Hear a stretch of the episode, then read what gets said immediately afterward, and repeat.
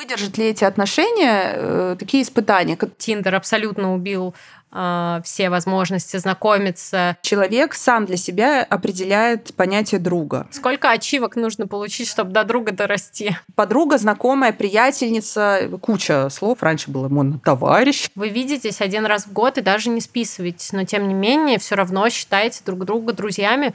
Фраза года. Любые отношения требуют усилий. Любые отношения – это работа. Качество проведенного времени стало выше. Друзья уехали, а ты остался.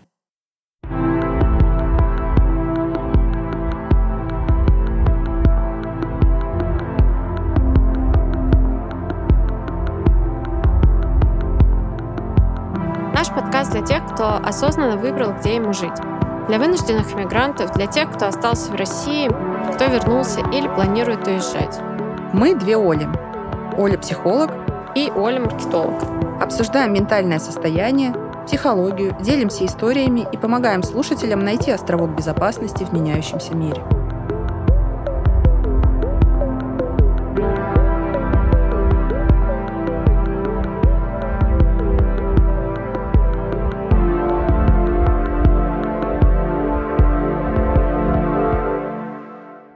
Всем привет! Привет! В этом выпуске мы поговорим о том, как строить социальные связи после 20 лет. Мы затронем важность этих связей как для личного развития, так и для обогащения жизненного опыта, особенно в контексте эмиграции. Мы обсудим, почему хотеть дружить с людьми – это норма в любом возрасте, и почему это особенно важно, когда вы находитесь в новой стране. Вместе мы исследуем, почему иммигрантам на самом деле может быть легче заводить друзей и как можно использовать различные социальные события и платформы. Например, клубы, лагеря для взрослых, бизнес-завтраки и тематические чаты в Телеграм. Мы также поделимся своими личными историями и практическими советами, которые помогут вам в создании социальных связей в меняющемся мире. Усаживайтесь поудобнее, и мы поехали. Оль, почему вообще так важно заводить в эмиграции новых друзей? Ты знаешь, мне кажется, важность заведения новых друзей определяет для себя каждый человек индивидуально.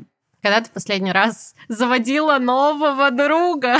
Звучит, правда, немножко как будто ты питомца завела, но это новые социальные связи, и поэтому я подхожу к этому как к новому человеку в твоем пространстве. То есть это прям осознанный шаг заводить нового друга. Ты понимаешь то, что ты должна будешь этому человеку уделять время, тратить свой какой-то когнитивный ресурс. Поэтому нужно давать себе отчет, то, что ты заводишь нового человека в своей жизни. Да, звучит, правда, похоже на кошку. Ну, ты знаешь, на, на самом деле мне кажется, что это не всегда происходит так осознанно, что ты вышла с целью завести нового друга и завела его.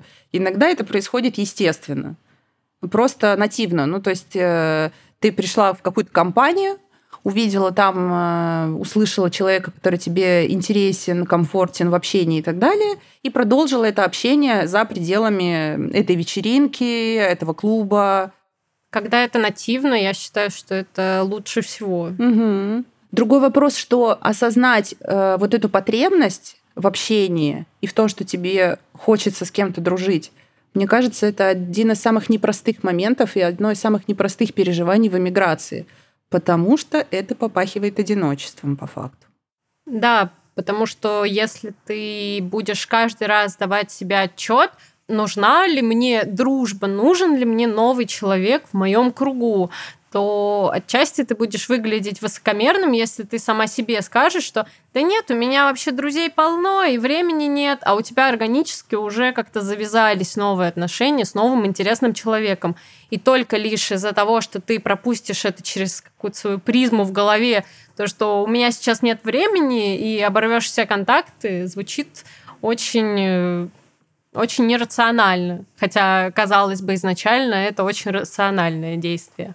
Нет времени или нет э, моральных сил на это, потому что я люблю немножко жестко, может быть, прозвучит э, такую фразу, что человек – животное социальное. И вообще-то мы выжили антропологически именно благодаря группировкам это не к вопросу слова пацана, да, а группам э, людей. То есть, э, организуясь в группы, мы существуем как вид намного эффективнее.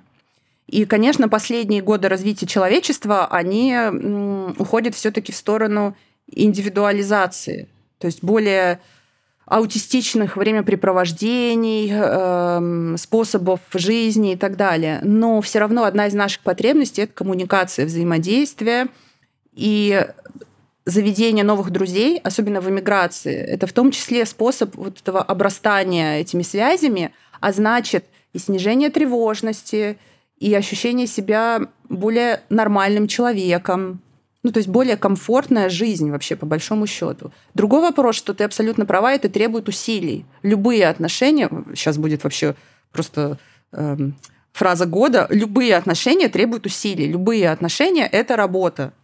Поэтому, естественно, дружба – это такая же работа, как и отношения личные, допустим. Мы просто привыкли, что про личные отношения любовные, да, а, как-то принято говорить, семья – это работа, отношения – это труд, и много про это говорят, обсуждают. Но дружба – это ведь такой же труд. Э, сколько ты вкладываешь, да, столько ты забираешь, и это э, вызывает, естественно, много дальнейших вопросов. А стоит ли вкладываться? Ой, а нужно ли начинать? И так далее. Очень много культивируют отношения между парнем и девушкой, причем, ну, не парнем и девушкой, в принципе, между партнерами. людьми, между партнерами любовные отношения, но почему-то не так много и только в последнее время стали уделять внимание тому, что э, стоит также бережно и э, с умом относиться к отношениям дружеским. То есть нельзя просто так взять и один раз э, в год написать человеку. То есть так можно, конечно, но э, очень часто дружба подразумевает под собой, что ты будешь регулярно интересоваться жизнью э, другого человека, особенно если он живет где-то недалеко. Если ты живешь на расстоянии 2000 километров, конечно, ты так или иначе не можешь себе позволить так часто встречаться с этим человеком. Угу. Но да, это работа, и то есть ты после а, своей основной деятельности ты должен намеренно выкраивать время для того, чтобы а, провести время со своим близким другом или знакомым. Да, я с тобой полностью согласна. Более того, мне нравится концепция, что дружба это ведь э, тоже один из подвидов любви. Если мы не берем любовь как эротическую, да, а вообще как э, способ взаимодействия с людьми, отношений друг к другу, то дружба – это один из самых искренних видов любви, тем более, если ну, дружба подразумевает обычно, что в ней не подмешан сексуальный контекст. Это, получается, одно из самых искренних любовных, скажем так, историй. Недаром же очень часто из э, ну, говорят то, что твой партнер должен быть в первую очередь да. твоим другом. Угу. И что качественные отношения строятся, да, именно по такому принципу. И это, кстати, говорят люди, которые обычно находятся в долгосрочных отношениях. Потому что первые годы э, романтических отношений это обычно построено, понятно, на влюбленности, вот на этом эротизме больше и, и все в этом духе. А дальше это рано или поздно становится привычным. И тогда что у нас остается? Близость именно дружеская, да? Да, согласна. Ты можешь как-то сказать, что социальные сети, а, например, Телеграм, помогли тебе в восстановлении последних дружеских э, отношений? Сто процентов помогли. Я даже, знаешь, недавно думала о том, интересно, как это было в советские годы, например. Потому что моя бабушка э, мне рассказывала, как э, Раньше то ли пластинки выносили, ставили на подоконник, в общем, музыку ставили э, в окно, вытаскивали граммофон или выходили гулять, и таким образом заводили контакты. Люди могли выглядывать в окна и звать, допустим, просто проходящих мимо людей к себе в гости. И это было нормально в советское время, ну там в 60-е, в 50-е годы. Я подумала, что сейчас это практически невозможно себе представить, особенно в крупных городах. И что бы мы все делали, если бы не было Телеграма, Инстаграма и так далее, ну, всех социальных сетей, которые позволяют э, диверсифицировать людей, во-первых, по группам э, городов, стран, во-вторых, по профессиональным сообществам, да, да даже по половым, по гендерным различиям, те же самые женские группы в Телеграме. Все так, все так. А, очень интересно, на самом деле, подумать, как в разрезе времени менялось то, как мы заводим отношения, что дружеские, что романтические. Я буквально недавно видела статистику про то, что Тиндер абсолютно убил э, все возможности знакомиться mm-hmm. в дружеских кругах, mm-hmm. э, на улице, в барах. То есть он абсолютно все убил. Мне очень интересно, как изменится сейчас ситуация в России, при том, что Тиндера больше нет. Я тебе больше того скажу. Я олдскульный э, человек, который и клиентов в том числе, особенности клиенток, э, убеждаю в том, что можно знакомиться и без Тиндера. Извините меня, у нас остаются рестораны, кафе, спортзалы, до улицы элементарно. Вот нужно, конечно, здесь сделать вставку, что в мои годы Тиндера не было или что-то такое, но на самом деле был ВКонтакте, тогда очень популярный, Фейсбук там только зарождался. Э, но мне кажется, что люди, которые еще родились без э, мобильных телефонов, э, или, по крайней мере, когда социальные сети не были настолько интегрированы в нашу жизнь, в нашем детстве, такие люди все еще способны э, знакомиться офлайн, и это один из основных, в том числе, способов взаимодействия. Другой вопрос, что это сложновато сделать в эмиграции, потому что в эмиграции мы вначале обычно знаем практически никого, или хотя бы какой-то узкий круг друзей или приятелей, который тоже переехал в эту страну или город. Как тебе кажется, вообще в эмиграции сложнее заводить новые знакомства, нежели в крупном мегаполисе? Мне кажется, что в чем-то это сложнее, в чем-то проще, но по способам э, поиска друзей, мне кажется, в эмиграции это сделать легче. Я бы сказала так, это может потребовать чуть больше моральных усилий, но технически это сделать проще. Например, в Москве, я не припомню группу в Телеграм, женщин, женский, женская группа в Москве или что-то в этом роде. А здесь, извини меня, эта группа свела нас с тобой. Все так, да. А на самом деле в Москве просто я не представляю из-за такого большого количества людей, как такая группа угу. могла бы существовать. Сколько миллионов женщин там будет? Да, и кто бы мог бы модерировать mm-hmm. ее. А, но я на самом деле думаю, что в эмиграции проще знакомиться не только лишь потому, что а, легко найти такие чаты, как женский чат, в принципе, какие-то тематические группы в Телеграм, но еще и гораздо проще встречаться с людьми, потому что 5 минут, 15 минут пешком все живут рядом на расстоянии вытянутой руки, просто пошли, попили кофе или пришли в какое-то место на пляж. Э, не нужно бронировать слоты со своими друзьями за месяц вперед, что в Москве это просто как необходимость. То есть ты приезжаешь на мероприятие в Москву и даже ни с кем не можешь встретиться, потому что расстояние полтора часа, доехать, у всех работа, личная жизнь люди, друзья. Но в основном это все происходит из-за большого расстояния, пробки, чего в иммиграции в основном нет, и все находятся в рамках 30 минут друг от друга. Я думаю, что это еще психологический феномен, ощущение, что ты в одном городе. Я очень часто слышу истории людей, которые, уехав из Москвы вместе со своими друзьями, встречаются чаще, чем тогда, когда они жили в Москве. Потому что это такое интересное ощущение, что ну, вы в одном городе что встречаться, списались и так далее. Вот это ощущение близости, соседства, ощущение того, что человек рядом, не заставляет тебя прикладывать э, избыточные усилия для того, чтобы с ним реально встретиться. А когда ты в эмиграции, и здесь снова у нас фонит тему одиночества, ты оторван от дома, ты помещен в другую среду, поэтому ты чувствуешь себя более изолированным. И поэтому я думаю, что это вполне себе естественный способ заземлиться и погреться об кого-то.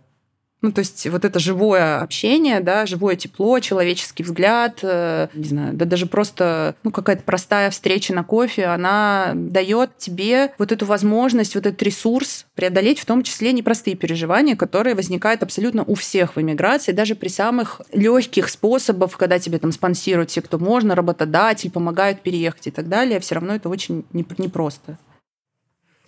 Как тебе кажется, такой же эффект от встречи ты получишь, если будет с тобой местный житель или же человек, который переехал из того же города, что и ты? Это прекрасный вопрос, Оль. Не хотелось бы никого обижать, но боюсь, что эффект будет не тот же самый, потому что местный житель не может до конца разделить с тобой э, это ощущение от иммиграции, это ощущение оторванности, переезда, усилий, которые были приложены. А человек, который тоже переехал из того же города или из другого, неважно, но именно переехал, может быть, чуть раньше, может быть, вот наоборот, совсем недавно, он в каком-то смысле соратник по несчастью. Ну, несчастье здесь в кавычки мы, конечно, берем, но тем не менее. И это то, что я хотела бы добавить в пункты, почему возможно в эмиграции сделать э, проще завести друзей. Это то, что это так или иначе некий срез людей, которые переехали, во-первых, переехали, то есть мы уже, да, довольно понятный сегмент людей, да. которых легко отфильтровать. Да, это уже некий фильтр. И тогда воронка сужается, во-первых, по иммигрантам, во-вторых, по стране, в-третьих, по городу, где ты находишься. И это все очень э, объединяет. Матч получается. Да, потому что даже взять в Грузию, ты замечала, что так или иначе разные люди переезжают, например, в Тбилиси и в Батуми. Абсолютно. Не то, что кто-то хуже или кто-то лучше. Люди ищут другое. Я очень часто слышу, э, допустим, от москвичей, переехавших в Батуми, что они переезжают конкретно за тем, чтобы было море, природа, спокойный вайб, равновесие душевное, которое здесь можно поймать и так далее. То есть, по факту, еще один фильтр — это то, что ты изначально выбрал для себя город проживания именно этот. То есть ты выбрал Батуми, например, а не Тбилиси. Угу. То есть ты ищешь чего-то того же, что и ищет тот человек, угу. который рядом с тобой сидит за кофе. Да. Круто. Как тебе кажется, где можно найти друзей в эмиграции? Везде. Это хороший. Вот хороший буквально везде. Начиная вот от дома, соседи, потому что я очень часто слышу истории, как э, люди вышли, проехали вместе в лифте и обнаружили, что они с одного города, с одной улицы и так далее до вплоть до случайных встреч э, в магазине, в кафе, в ресторане. Это ты сейчас проговорила все офлайн варианты, да. но мы хотим, а, чтобы у нас уже было досье на человека, угу. чтобы мы могли зайти в его Инстаграм, э, запрещенное в России, чтобы мы могли зайти в соцсеть, увидеть страничку с информацией о этом человеке и понять, сходятся ли наши интересы или же нет. Угу. Мне кажется, ты знаешь, э, социальные сети — это, конечно, некое портфолио человека, но я больше э, придаю значение этому как способу коммуникации. Потому что я понимаю, что, и мне кажется, важно здесь оговорить, что соцсети — это лишь одна сторона, которую человек показывает. И часто это социально ожидаемая, социально одобряемая или наоборот сторона, которую человек может э, продемонстрировать, потому что Э, там, у него есть некоторые ограничения, к примеру, профессиональные, что он не может полностью свою личную жизнь раскрывать или не хочет. И тогда, мне кажется, социальные сети прекрасно использовать именно как некий коммутатор. Вот раньше был, да, это когда ты соединяешь э, абонентов. Вот э, те же самые группы в Телеграме. Вот Телеграм по факту тем хорош, то что в отличие от Инстаграма если у человека не написано ничего в шапке профиля, угу. то ты используешь его только как тот самый комму... угу. коммутатор. И ничего не ожидаешь от человека, и все самое вкусное оставляешь на десерт, на угу. офлайн встречу. То есть это тоже своего рода прикольно, то, что ты приходишь на встречу и абсолютно ничего не знаешь, у тебя нет никаких ожиданий mm-hmm. от человека, и он сам от первого лица тебе может обо всем рассказать. А если ты уже сразу перешел на его страничку в запрещенной соцсети с картинками, то ты уже строишь какие-то ожидания, mm-hmm. сформировал какую-то картинку, и они либо оправдаются, или не оправдаются. Именно так. А что касается приложений для знакомств, например, в Москве есть приложение Random Coffee. Как ты в целом относишься к таким тиндерам для дружбы, как э, приложение, где ты можешь рассказать чуть-чуть о себе, выйти навстречу, то есть целенаправленно. Идем об обрат... от обратного. Это не приложение, где ты можешь просто переписываться с человеком, а ты смотришь, например, на карточку и нравится или не нравится тебе этот человек, хочешь ты с ним общаться или нет. Ты знаешь, я слышала про это приложение и знаю его, конечно, но я не слышала, честно говоря, ни одну историю, именно дружеских отношений, которые возникли э, после такого приложения. Возможно, потому что большинство историй, которые я слышала, это те истории, где люди воспринимают это приложение, вот если мы возьмем Random Coffee, как инструмент э, выстраивания профконтакта, налаживания коннекта. И, наверное, нет такого запроса на то, чтобы это переросло в дружбу. Очень интересно сейчас как раз обсудить. Очень часто же есть комьюнити, которые обобщено какой-то профессией. То есть, например, вы после какого-то курса вместе остались в чате. Чат активный, и ты вроде как знаешь жизнь людей из этого чата, потому что подписался друг на друга. Можно ли называть другом человека, если ты его нашел только из-за того, что он тебе подходит по его профессиональной деятельности. А, кого можно считать знакомым, а кого другом. Если какое-то если какие-то мерки, рамки, после какого уровня переходит человек из ранга э, знакомого в дружбу. Отлично звучит. Мерки, рамки. Дорос ли ты уже до друга или еще нет, да? Сколько ачивок нужно получить, да. чтобы до друга дорасти? Левел 20 пройден, теперь вы друг. Поздравляю. А, на самом деле, мне кажется, что каждый человек сам для себя определяет понятие друга. И более того, ты наверняка замечала, что некоторые люди называют друзей всех подряд. Ну, то есть это, это мои я. друзья. Я всех называю друзьями. Вот. То есть, возможно, тебе просто нравится это слово, или тебе не нравится категоризировать людей. Это сейчас друг или это знакомый. И нужно пропустить это через фильтр, да, понять, вот насколько он сейчас процентов загружен. Это лишний когнитивный ресурс угу. оценивать, кто у меня друг, кто товарищ, кто там коллега. Ну, коллег, кстати, довольно, довольно легко да. определить, и очень тяжело как раз сказать, когда коллега а, выходит из коллеги и становится другом. Вот это для меня действительно сложно. В твоем случае он еще может выйти как коллега, а в моем случае, допустим, коллеги, психологи и друзья они не перестают быть коллегами, но, опять же, коллегиальность, она немножко более дистантна, чем если бы вы работали в найме, допустим, на одного работодателя. И тогда это и продолжает быть коллегой и другом.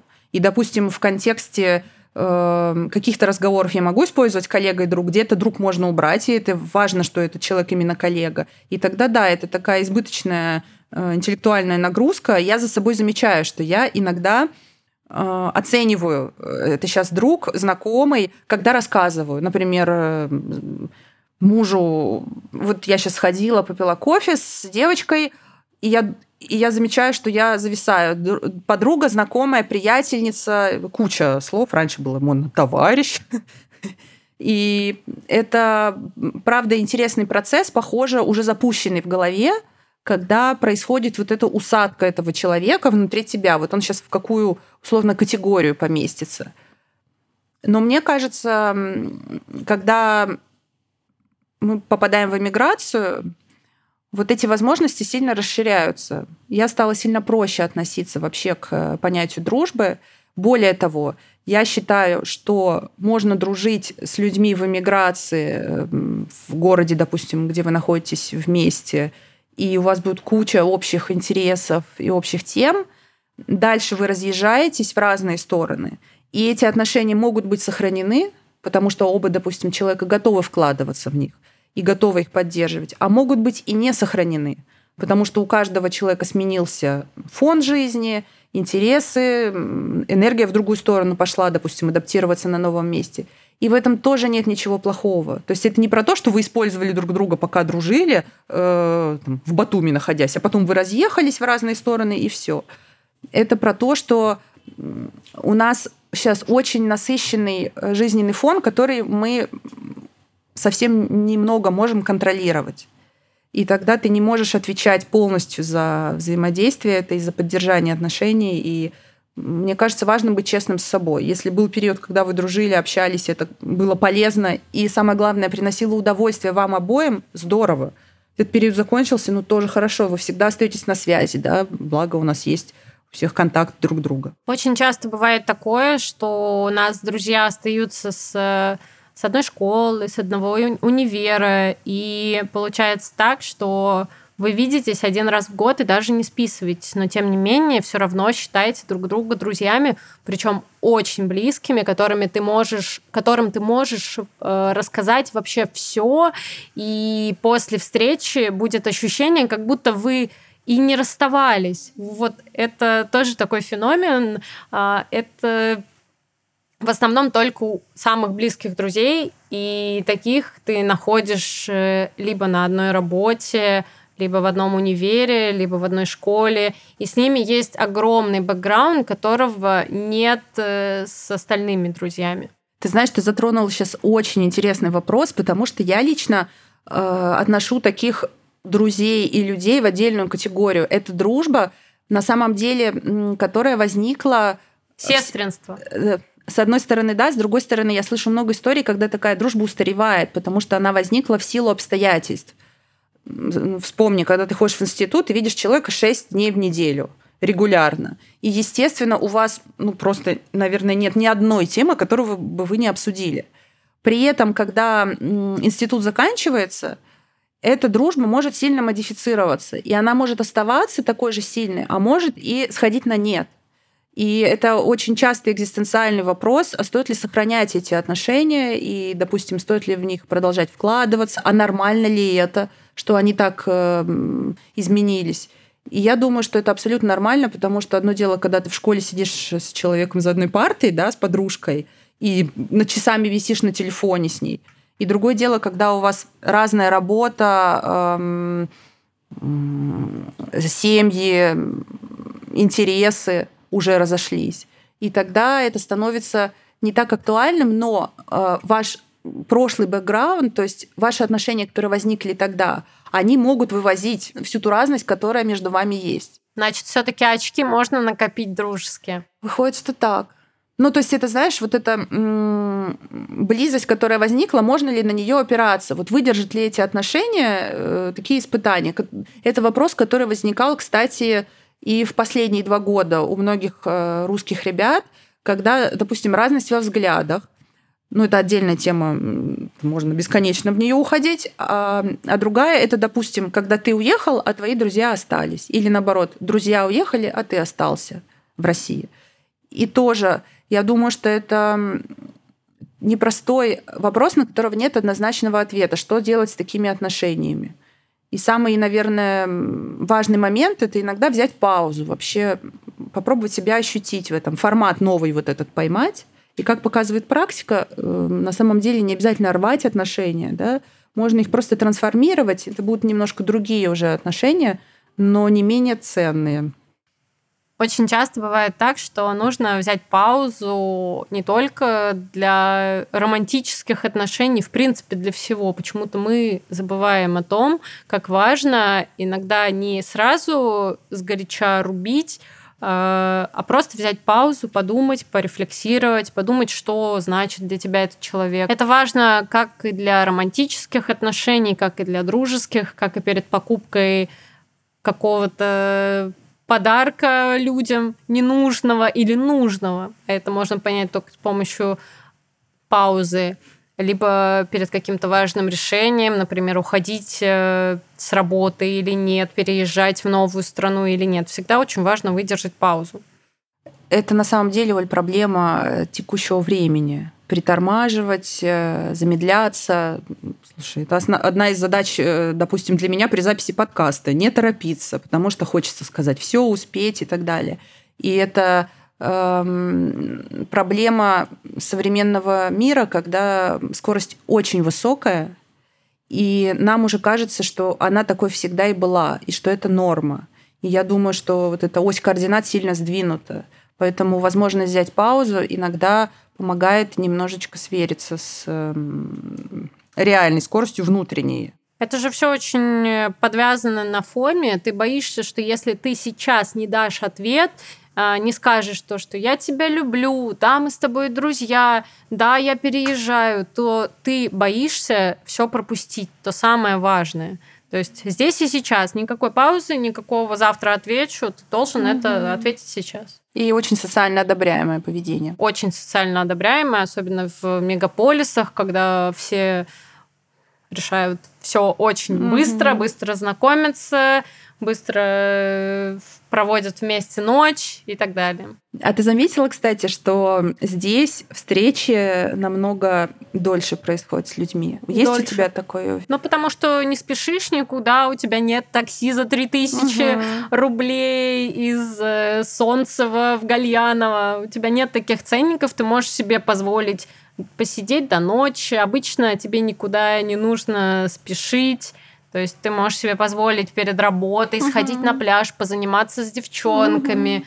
Потом даже в течение рабочего дня ты можешь себе позволить на первый этаж спуститься в кофейню и 15-20 минут uh-huh. просто поболтать.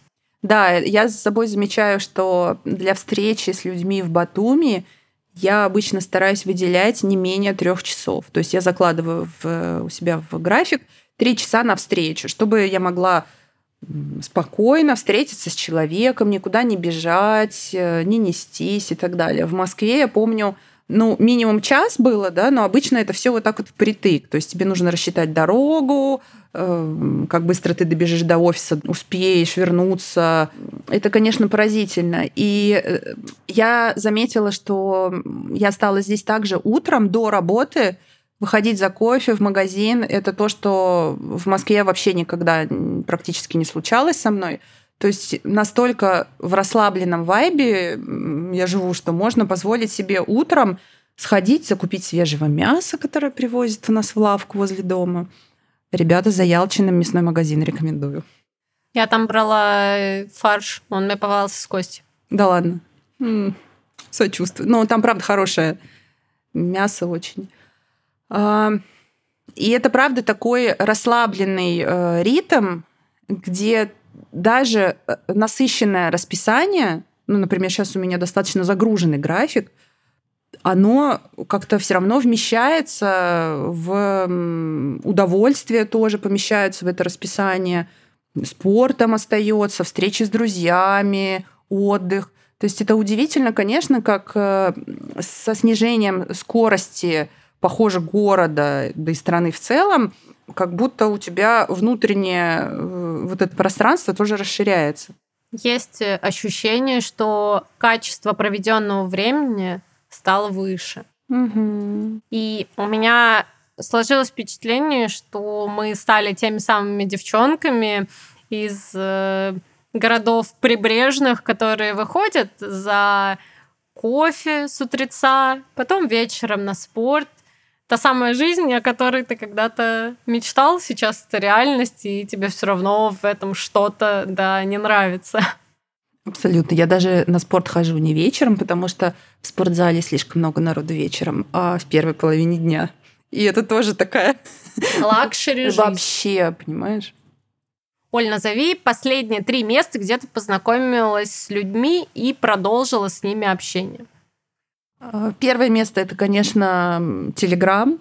Это, собственно, встреча нескольких девочек в женском чате Батуми, которые Я списались. Там была. Да, и где мы познакомились с тобой, а, еще с несколькими девочками. И абсолютно встреча, на которую я даже не хотела сначала идти, потом решила, нет, я все-таки пойду. И вот она привела к таким прекрасным, я считаю, продолжениям. Затем это мастер-классы, на которые я ходила здесь, в Батуми. Это то, что я в Москве обычно не делала, только по живописи. А здесь я ходила на парфюмерный мастер-класс и тоже познакомилась там с людьми. Несколько раз меня звали на дни рождения, там тоже происходили такие встречи. И спортзал. Это место, где люди объединяются сразу по интересам, и это очень круто. Мне очень нравится такой формат. А, кстати, и разговорные клубы тоже, потому что у меня есть English Speaking Club, где я общаюсь э, с коллегами и знакомыми на английском, мы обсуждаем англи... Э, англоязычные подкасты по психологии. Поэтому... Оль, ты хотела что-то напоследок сказать очень инсайтовское и визионерское. Да, я бы сказала даже инсайдовское. На самом деле в эмиграции очень много людей хотят завести новых друзей. Это очевидно, но факт. В этом мало кто может признаться даже самому себе, но это одна из самых больших потребностей, которые у нас есть в эмиграции окружить себя э, своими людьми. И когда вы думаете, что вы одиноки и что вы никому не нужны, и вот кому нужны друзья, когда вам уже за 20, поверьте мне, точно так же думает куча других людей, которые ждут вас э, для того, чтобы выстроить. Жди меня, вы найдете своих людей. Резюмируя, можем сказать, что находите своих людей, где вам хочется. Это может быть мастер-класс, разговорный клуб, фитнес-клуб. Или просто чаты даже в Телеграме. Да. Самое главное, чтобы вы без задней мысли шли на эту встречу и не думали о том, насколько она вам принесет пользы. Просто расслабляйтесь и ничего не ожидайте. Да, не ожидайте много, вы просто идите за теплом, за человеческим, за контактом, за удовольствием от общения. Потому что никогда не знаешь, что можешь найти на этой встрече. Спасибо, что послушали наш подкаст. Подписывайтесь, если еще не подписаны на наш подкаст и телеграм-канал. Ссылочка в описании будет подкасту, чтобы не пропустить новые выпуски. Ставьте лайк или отзыв на любой площадке, где вы нас слушаете, ибо похвала – наш язык любви. С вами были Оля Маркетолог и Оля Психолог. И помните, что вы сами архитекторы своей жизни, и даже в хаосе именно вы можете создать островок спокойствия и безопасности. Пока-пока. Пока.